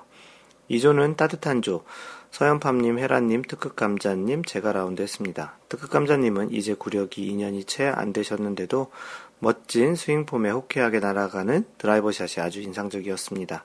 한 비거리 하셨는데 그래도 헤라님보다 더 멀리 간 드라이버 샷은 14개 홀 중 3개만. 좀 더 분발하셔야. 헤라님은 언제나 그렇듯 쭉쭉 뻗는 드라이버샷의 동반자는 물론 캐디님도 입이 안 다물어지고 치고 나면 보통 100m 안쪽의 짧은 거리만 남으시니 정말 멋지세요. 그리고 조용히 강하게 페어웨이 한가운데를 쭉쭉 가르는 서현팜님의 악성 스트레이트 샷도 정말 일품이었습니다. 저도 작년보다는 좀 나아진 스윙, 나아진 스코어였습니다. 3조는 마골님조, 새로 오신 까망 돌봉님, 원래 시작 전부터 아이디가 특이해서 관심이 뿜뿜. 어, 바둑을 즐겨 두시어서 바둑의 까만 돌에서 따온 까만 돌과 이름 가운데 들어간 봉을 합쳐서 까망 돌봉이 되었다는 전설이. 그리고 아이언맨님, 앤드리스님, 마인드골프님이 한조로 하셨습니다. 이 중에서도 까망 돌봉님은 마골님이 미국에 계실 때 레슨을 하셨던 제자분이시라던데 까망 돌봉님이 이야기를 하시지 않아 몇 돌 지나고 나서 기억을 내셨다고 합니다. 이 까망돌봉님과 인사를 했는데 어디서 많이 봤다고 했는데 처음 원래 나오신다고 해서 이상하다. 이분이 원래 처음 나오신 게 아닌가 하고 좀 있다가 한 두 월 정도, 두 월 정도 지나서 아, 이분이 그 마인드 골프가 미국에 있을 때 레슨할 때 미국에 좀 어떤 학업으로 인해서 오셨다가 마인드 골프에게 레슨 받겠다고 오셨던 분이시구나라는 걸 깨닫게 됐죠. 어, 뭐 오셔서 그냥 얘기하셨으면 좋았을 텐데 겨울이고 또 그동안 좀 이렇게 그 몸도 그 모자도 그렇고 이렇게 가리고 있어서 확 그 기억이 안 났었었는데요. 어찌됐든 또 이런 마인드 골프 원래 또 한국에 와서 참여하게 돼서 바, 만나서 반가웠습니다. 어, 까망돌봉님 자진 납세해야 할 것은 세금만이 아니랍니다. 그리고 원래는 처음이시지만 그간 여러 번 모임에 참석하셨던 아이언맨님, 특히 지난달 원래 때는 자리가 없어 원래에 참석 못하셨던 아쉬움이 있으셨는지 있으셨는데 이번 원래 때 무사히 신고식을 하였습니다. 실력은 초고수 유단자이시네요. 그리고 요즘 초절정 기량을 뽐내고 계시는 앤드루스님도 어마무시한 스코어로 여기저기 핸디를 달라는 요구를 받고 계십니다. 저도요, 핸디 많이 주세요. 이렇게 추운 겨울에도 불구하고 별탈 없이 심지어는 온몸에 붙인 핫팩과 따스한 햇살 덕 덕분에 후반 라운드에서는 덮기까지 했다는 후문이 있었던 즐거운 1월 라운드였습니다. 다음 달 라운드는 2월 10일, 방금 전에 이야기 드렸었죠? 장소는 여주시시로 확정했습니다. 다음 원래 함께 하실 분은 미리 시간 비워두세요. 무슨 일이 있더라도 저희 원래에는 취소란 없습니다. 라고 글을 남겨주셨습니다. 네, 그 골프맙사님 매번 후기 남겨주셔서 고맙고요. 그 후기 글도 재밌게 써주셔서 많은 분들이 또 댓글도 달아주고 하셨습니다. 다음으로 통통서연님께서 1월 원래회 가로 열고 죽음의 조 1조 후기라고 또 남겨주셨는데요. 마인드골프 1월 원래를 다녀왔습니다. 전날 예상 최저 기온 영하 22도 상상 초월의 날씨로 원래 예정했던 스카이밸리 골프장은 휴장하게 되었습니다. 그 영하 22도가 가장 최저 기온이었고 저희가 라운드 시작할 때 그 온도가 영하 17도였죠. 하지만 이 아랑곳 하지 않고 참석 예정자 12명, MG골프, 가로 열고 미친 골프인들, MG골프인들 모두 5대 불참이란 말은 1g도 없이 모두들 다른 골프장으로 잡자고 하는 결국 옆 골프장 신라시시로 변경되었습니다. 어, 생애 첫 두 자릿수 영하 날씨 경험에 아 이날 죽을 수도 있겠구나 그린에 뼈를 묻어야겠다는 마음으로 부산에서 새벽 일찍 출발했습니다. 그 자동차에 영하 17도라고 외기 온도가 적혀진 사진을 같이 올려주셨고요. 어, 차창 밖은 이미 해가 떠 있고 기온도 포근해야 하는데 외부 온도는 영하 17도. 퍼블릭 골프장으로 전환되었지만 고급스러운 클럽하우스에 눈길이 사로잡히고 클럽하우스 사진도 좀 올려주셨고요. 부산 촌놈 올해 처음으로 눈 위를 걸어봤습니다. 전 이것만으로도 이미 본전을 뽑은 듯한 즐거움이. 어, 영하의 날씨지만 바람 한 점 없이 햇볕까지 들고 하니 다들 외투를 벗고는 바람막이만으로 라운드가 가능한 참으로 신기한 날씨였습니다. 제설 작업이 상당히 잘 되어 있습니다. 페어웨이 잔디들도 예상과 달리 상당히 풀들이 올라와 있어 아이언 샷 하는데 큰 무리가 없었습니다. 예, 마인드골프도 지난주에도 어제, 어제죠? 어제도 또 실라시시 갔다 왔는데요. 라운드 하는 데는 전혀 지장이 없었습니다. 해저드에, 해저드에 대한 걱정은 모두 떨쳐버리고 샷을 할 수 있는 그런 부담 없는 날이었습니다. 전반에 얼었던 그린들도 후반에는 녹아서는 온그린 되는 샷들도 받아주곤 합니다. 배려 깊은 마음에 뒷팀 쪽으로 외친 그린 녹았어요. 바로 올리셔도 됩니다. 하지만 돌아온 답변은 그 말을 믿으라고 어, 그들의 불신이 여태껏 얼마나 깊음을 알 수 있는 그그그 어, 퍼팅하러 갈 때쯤이면 평소보다 어, 상당히 키가 커져 있음을 느낄 수 있습니다. 그린에 올라가기 전 신발에 붙은 눈과 얼음을 미리 털어주는 에티켓. 예, 보통 이 라운드 중에 그 눈이 있으면 그 스파이크 잡고 이렇게 그 눈이 쌓이면서 점점 키가 커지는 효과를 그 얻곤 하는데요. 그 부분을 이야기하는 겁니다. 어, 전반 얼어있는 그린에서 내 포퍼팅을 하면서 멘붕에 빠졌던 골프 진이님도 후반에 들어서 안정이 되었는지 슬슬 동반자들에게 굿즈를 하기 시작합니다. 슬슬 스윙이 안정되어 가는 호두 아빠님께 스윙이 너무 부드러워요. 그립을 세게 잡고 스윙을 강하게 하세요. 강하게. 계속되는 지적질. 어, 서코스 9번을 파5. 어, 제 마인드 골프가 투온했던 그 홀이네요. 500m 가까운 거리에 약간 오르막에 상당히 긴 파5 홀. 다들 잘 맞은 드라이버 티샷 다음에 세컨샷을 준비하는데 어디선가 들리는 조언을 가장한 구찌. 다들 세컨샷을 어딜 보고 쳐야 하지? 어리둥절. 골프진이. 오른쪽, 오른쪽으로 치면 위험하지롱. 다들 그 말만 믿고 오른쪽으로 쳤더니 우리를 기다리고 있는 건 해저드. 하지만, 하지만 천운을, 천운이 도왔는지 아슬아슬하게 목숨을 건진 필드 위에서 모두가 적이라는 그 말을 다시 한번 가슴에 새기게 되는, 어, 남자라면 도전해야 하는 도그렉 파5홀. 어, 캐디는 계속 우측 페어웨이를 보라고 하지만 좌측 언덕을 넘기면 최단 거리에 버디와 이글을 노릴 수 있는 절호의 찬스. 결국 내가 아끼고 아끼던 컬러볼을 좌측 숲속으로 들어가 눈 속에서 동사. 좀 질러 치셨나 보네요.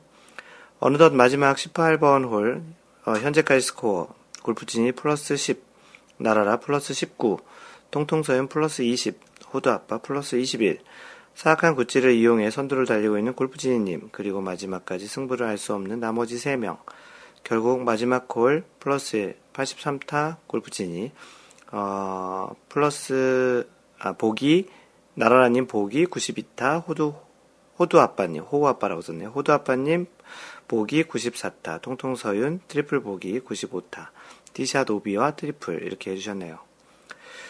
어, 이날의 베스트샷 18번은 세컨샷인데요. 호두 아빠님의 상당히 먼 거리의 샷, 그린과 그린 벙커 사이의 나무 틈 사이로 공을 집어넣는 홀, 집어넣는 홀인원보다 더 어려운 miracle 샷, 저 틈새로 집어넣는 저 샷의 이름을 뭐라고 할지, 어, 그 18번 홀 마지막에 보면 그린 앞쪽에 깊은 벙커가 되어 있고 그 벙커 주변을 나무로 쭉 대놓았는데요. 그 나무 끝과 그 풀이 되는 그 사이의 틈 사이로 공을 정확히 넣었다고 합니다. 네, 마지막으로 써놓은 글이 골프가 뭐라고? 기온이 영하 17도라고 골프장도 휴장하는 살인적인 날씨에도 대단한 사람들이라고 글을 마무리하셨습니다. 존 선수님이 올려주신 그런 질문인데요. 2018년 어, 원래왜 연간 일정표 없나요? 라고 존 선수님이 질문을 올려주셨는데요. 어, 몇 년째 월례랑 운때가 지지리도 없어 눈팅만 하고 올라온 후기에 손가락만 빨고 있는 가여운 존 선수입니다. 실은 토요일이 근무일인 저로서는 토요일 원래가 만만치 않지만 올해는 마골님께 한 번은 꼭 참석하겠노라 약조를 한 터 2018 연간 일정표가 있다면 미리 공지 부탁드립니다. 근무일을 강제로 미리 변경해서라도 2018년에는 꼭이라고 올려주셨는데요. 어, 골프마법사님도 미리 얘기 드린 것처럼 그 연간 스케줄은 별도로 없습니다. 보통은 그 라운드 한 날, 그러니까 원래회를 한 날, 저녁 때 디프리를 또 점심을 먹으면서 그 자리에서 나오셨던 분들 위주로 그 라운드 일정을 잡습니다. 그렇기 때문에 연간에 언제, 뭐, 몇 월 몇째 주, 무슨 요일에 한다라는 그런 건 없고요. 어, 그렇기 때문에 그 매번 라운드를 하실 때마다 그 참석을 하시거나 아니면 참석하 그 라운드 공지가 원래 공지가 나가면 그때 열심히 또 신청을 하시는 것이 가장 좋은 방법이고요. 어, 몇몇 분들 생각이 나는데요. 토요일 날 참석을 못 하시는 분들이 있으니까 다음번에는 주말에 어차피 하는 거 일요일로 옮겨보는 것도 한번 고려를 해보도록 하겠습니다. 존 선수님 질문 고맙습니다. 네, 다음은 골프마법사님이 올려주신 글인데요. 당신은 어느 쪽? 어, 감각 골프와 이성 골프 이야기입니다. 어, 사람에게는 좌뇌와 우뇌가 있고 각기 하는 일이 다르고 사람에 따라 발달의 정도도 다르다고 하던데요. 골프에서도 마찬가지로 감각 골프와 이성 골프 스타일이 있다고 합니다. 골프를 주로 분석적으로 보고 기술적인 측면에 관심이 많고 골프 관련 서적을 탐독하고 연습을 선호하는 스타일. 유명한 선수들 중에서는 베노건, 닉팔도 등이 있는데요. 단점은 이성적인 스타일이 지나치면 생각이 지나치게 많은 골퍼가 될 수 있다는 것입니다. 어, 저는 이쪽인 것 같고요. 제 겨, 개인적인 경험으로는 생각이 지나쳐 근심과 걱정이 끊이질 않습니다. 어, 그와 달리 느낌을 중시하고 마음속에서 샷을 상상해보고 스윙의 리듬과 템포를 중요시하고 책보다는 선수들의 샷하는 모습을 즐겨보고 연습보다는 필드를 더 선호하는 스타일이 감성 골프 스타일인데 아놀드 파머, 세르지오 가르시아 등이 이 분류에 속한다고 합니다. 단점은 확률이 낮은 무모한 샷들을 자주 시도한다는 것입니다. 어, 물론 가장 이성적, 이상적인 것은 두 가지 스타일을 다 가지고 적절하게 어우러진 완벽한 스타일의 골퍼도 있다고 하는데요. 바비 존스, 잭 니클라우스, 타이거 우즈 등이 이에 속한다고 하네요.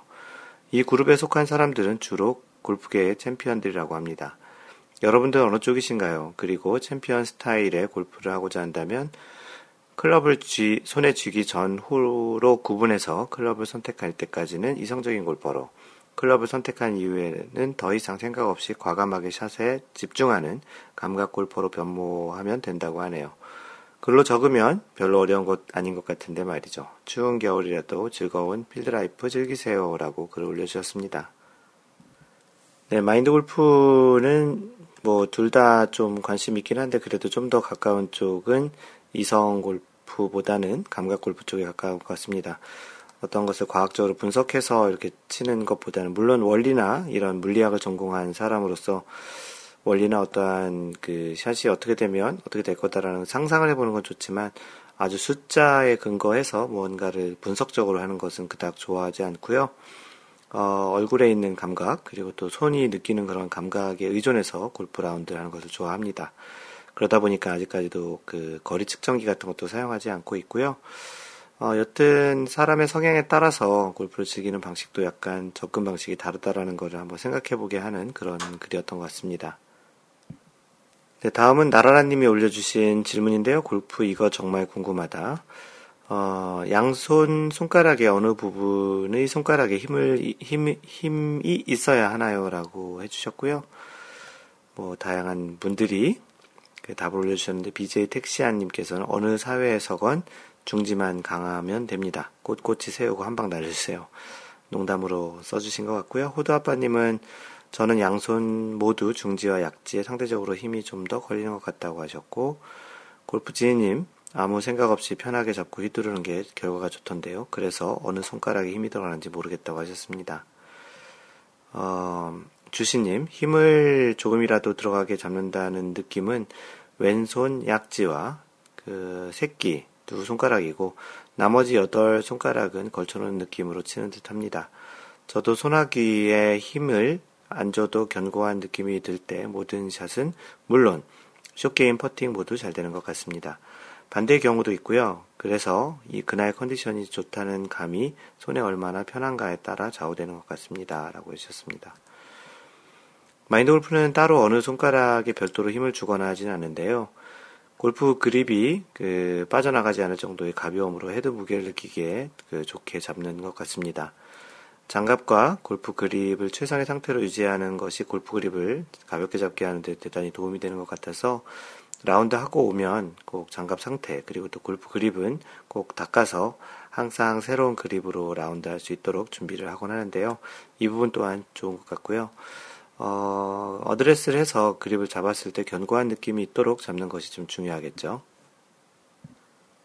아이잭님이 올려주신 내가 진짜 좋아하는 프로골프 플레이어는 이라는 제목이고요. 뭘 그렇게 좋아하지 않는 사람으로 오늘 깨달았습니다. 아, 내가 타이거 우즈 팬이구나. TV를 보면서 혼자 박수를 치고 아쉬움의 소리를 내고 있다는 것을요. 그리고 알았습니다. 이 세상에서 모자가 제일 잘 어울리는 사람 또한 타이거 우즈라는 것도요. 라고 해서 12월 초에 올린 글이신데요. 12, 타이거 우즈 재단에서 열리는 17명 그 초대해서 18명이 라운드하는 그 대회에 타이거 우즈가 오랜만에 나온 그 경기를 보시면서 느낀 내용을 좀 올려주셨습니다. 마인드 골프도 골프 시작하면서 지금까지 여전히 우상인 타이거 우즈인데요. 어, 최근 스윙은 예전만큼 이렇게 화려하진 않지만 그래도 오래 라운드를 할 수 있는, 오래 골프를 칠 수 있는 그런 형태의 그런 샷으로, 스윙으로 바꾼 것 같습니다. 또 골프를 많이 즐기는 그런 느낌의 그 골퍼로 바뀌어가는 것 같기도 하고요. 그래서 올해 한 1승 정도를 하면 또 다른 전성기는 아니더라도 다시 또 그 메이저 대회 최다승에도 도전도 해보고 전체 그 투어 프로에서 투어에서 최다승에도 도전할 수 있는 그런 길로 한번 접어들지 않을까 싶기도 하고요. 타이거 우즈의 플레이는 또 플레이 자체만으로도 볼거리가 많기 때문에 자주 그 TV에서 또 그리고 그 기회가 된다면 갤러리로 가서 볼 수 있는 그런 타이거 우즈였으면 좋겠습니다. 네, 아이잭님이 올려주신 골프 다이제스트가 뽑은 세계 100대 골프장이란 글입니다. 제목 그대로 한국 제주도, 제주에 있는 클럽 나인브리지가 100대 골프 코스에 선정되었다고 하는데요.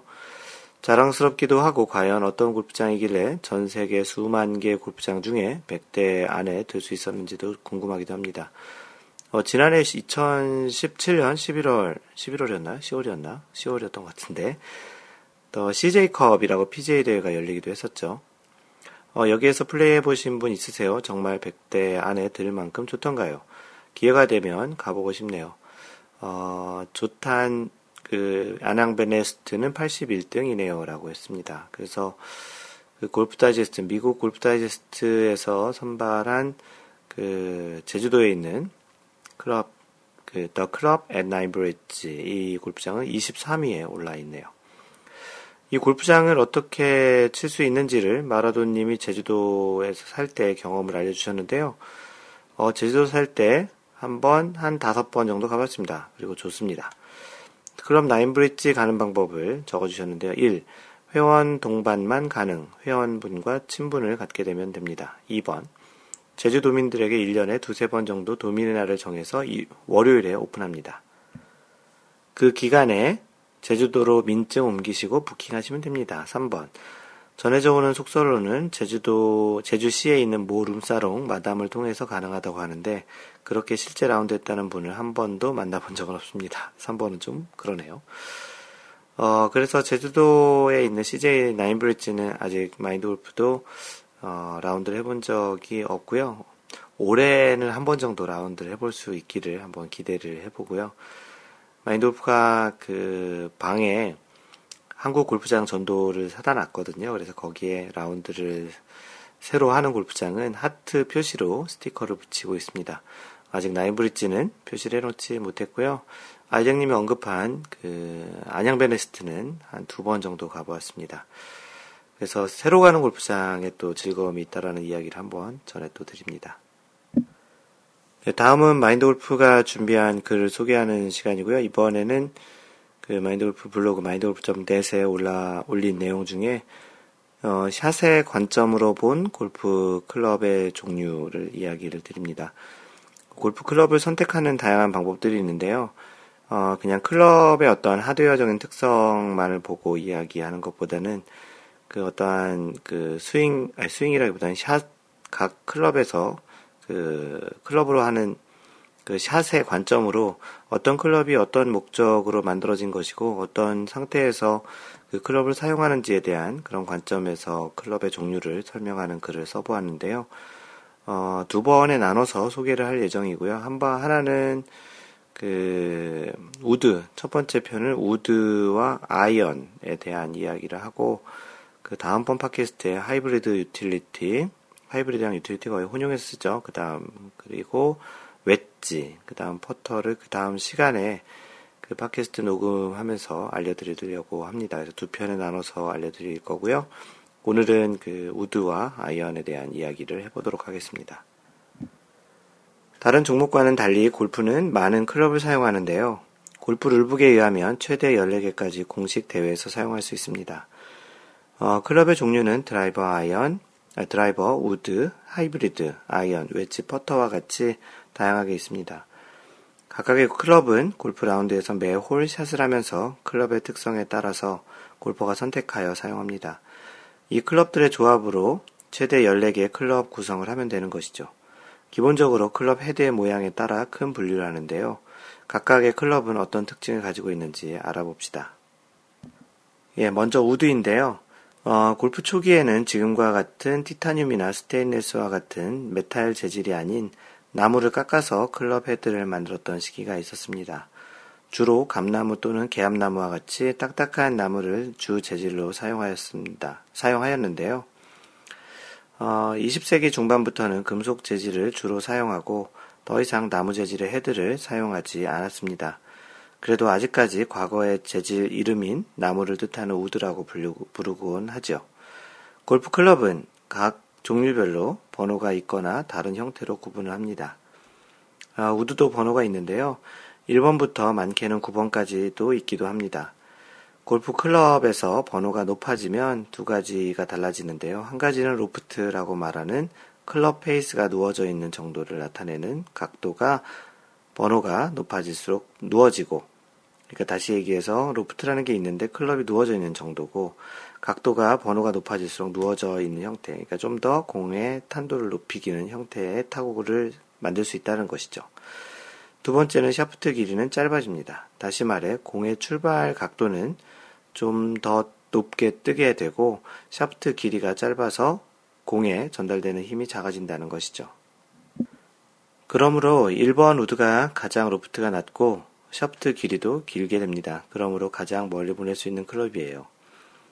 어, 우리가 말하는 많이들 이야기하는 드라이버는 1번 우드의 별칭입니다. 요즘은 거의 대부분 드라이버라고 부르지만 예전에는 1번 우드라고 이야기했던 시절이 있었어요.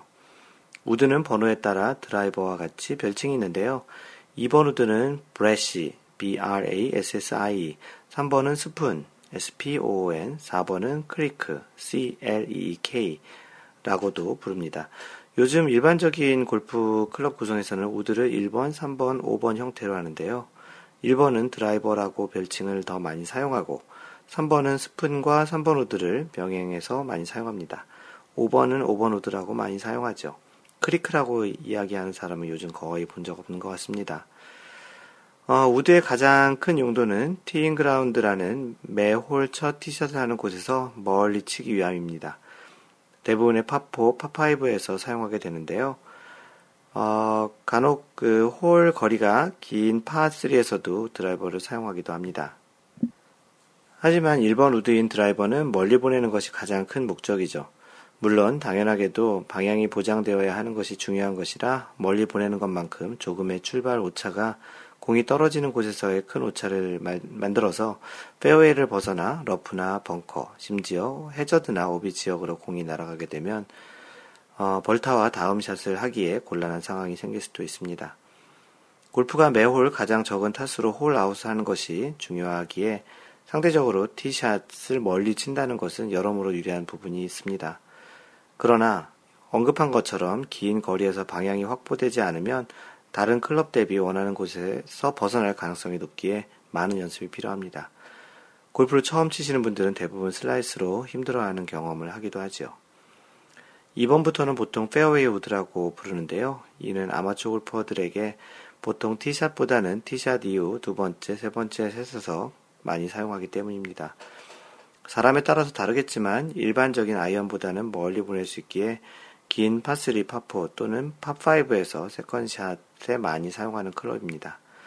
티샷과는 달리 두 번째, 세 번째 샷을 할 때는 티 위에 올려놓고 칠 수는 없고요. 공이 잔디나 풀 위에 있는 상태 그대로 플레이를 해야 합니다. 그리고 1번인 드라이버보다 헤드가 좀 더 작고 얇은 특성이 있습니다. 네, 다음으로 아이언인데요. 어, 우드류의 클럽은 기본적으로 공을 멀리 보내기 위한 클럽이라고 이야기할 수 있겠는데요. 이에 비해 아이언은 공을 정확한 거리로 보내기 위한 클럽으로 보시는 시각이 좋습니다. 일반적으로 자신의 비거리를 이야기할 때 carry와 run, carry라는 것은 공이 날아가는 거리고요. run은 공이 굴러간 거리. 그 거리의 합으로 이야기를 하는데 우드의 경우 carry 더하기 run으로 이야기하는 것이 좋겠으나 아이언은 carry로만 이야기하는 것이 좋고 실제 자신의 비거리는 carry만의 클럽별 거리라는 것이 중요한데요. 티샷을 하는 우드는 기본적으로 첫 샷이 홀이 있는 퍼팅 그린에 최대한 가깝게 보내는 것이 중요하다고 이야기를 합니다. 그 다음에 주로 샷을 하게 되는 퍼팅 그린에 있는 홀 근처에 샷을 할 때에는 공이 날아가서 홀 근처에 공이 멈추는 것이 가장 좋죠. 공이 퍼팅 그린에 떨어진 이후에 굴러가는 거리와 그린의 굴곡에 따라 굴러가는 것이 상상하고 계산하기 상당히 어렵기 때문입니다. 그런데 공이 날아가는 것이 하늘에서 퍼팅 그린의 직각 방향으로 떨어지는 형태가 아니기 때문에 떨어진 이후에 공은 앞으로 굴러가는 것이 당연해 보입니다. 그런데 언급했듯이 이렇게 공이 움직이면 홀 근처에 공이 위치, 공을 위치시키는 것은 대단히 어렵습니다. 그래서 아이언 클럽 헤드를 자세히 보면 가로로 줄이 그어져 있고 홈이 파져 있기도 합니다. 이런 홈을 groove라고 하는데요. G-R-O-O-V-E.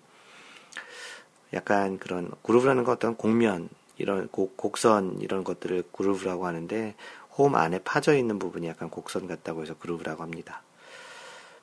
어, 공을 임팩트 할 때 아이언 페이스 위 groove가 공의 마찰력을 극대화해서 백스핀을 만들어 날아가게 하기 위함인데요. 이러한 백스핀이 날아가는 중에 계속 유지되고 그린에 떨어진 공이 이 백스핀으로 앞으로 굴러가는 것을 상당 부분 줄여주거나 심지어 백스핀 양이 많은 경우 공이 뒤로 오기도 합니다. 일반 아마추어에게는 이러한 형태의 백스핀이 잘 생기지 않는데 이는 공을 정확하게 하향 타격, 음, 소위 얘기하는 down blow 또는 descending blow라고 하는데요. 하향 타격을 하여 공이 먼저 임팩트 되어야만 가능하기 때문입니다. 공 사이에 잔디가 끼거나 클럽 페이스가 지저분해도 이러한 스핀을 만드는데 방해가 될 수 있어요. 이 클럽 종류도 우드와 동일하게 클럽 번호가 낮아질수록 긴 클럽, 긴 거리를 보내고 높을수록 짧은 거리를 보내는데 사용합니다. 일반적으로 아마추어가 사용하는 클럽은 3번 또는 4번부터인데요. 9번까지 있게 되고 3번부터 5번 아이언까지는 롱 아이언, 6번부터 7번을 미들 아이언, 그리고 8번, 9번을 숏 아이언이라고도 합니다. 네, 마인드 골프가 준비한 이야기는 다 드렸고요. 다음번에 그 방금 전에 얘기했던 대로 아이언 이후에 하이브리드 또 유틸리티 그리고 또 웨지 퍼터 이야기를 다음번에 들려드리도록 하겠습니다. 마인드 골프의 블로그는 mindgolf.net 그리고 페이스북은 페이스북에서 마인드 골프 트위터는 트위터 at 어, 마인드 골퍼 트위터에서 마인드 골퍼를 팔로우하시면 되고요. 카페는 어, 네이버에서 마인드 골프 카페 또는 cafe.naver.com slash mindgolfer입니다. 이메일은 mentor, m-e-n-t-o-r, at mindgolf.net이고요. 유튜브도 똑같이 유튜브에서 마인드 골프를 검색하시면 됩니다. 또 카카오로 마인드 골프를 찾으실 분은 카카오에서 마인드 골프라는 친구를 검색해서 친구 등록하시거나 영어로 MIND-GOLF, 마인드 골프를 영어로 검색하셔도 좋습니다. 항상 배려하는 골프 하시고요. 이상 골프 커뮤니케이터 마인드 골프였습니다. 다음번 3라운드 제 67번째 샷에서 만나요. Don't worry, just play mind golf. Bye!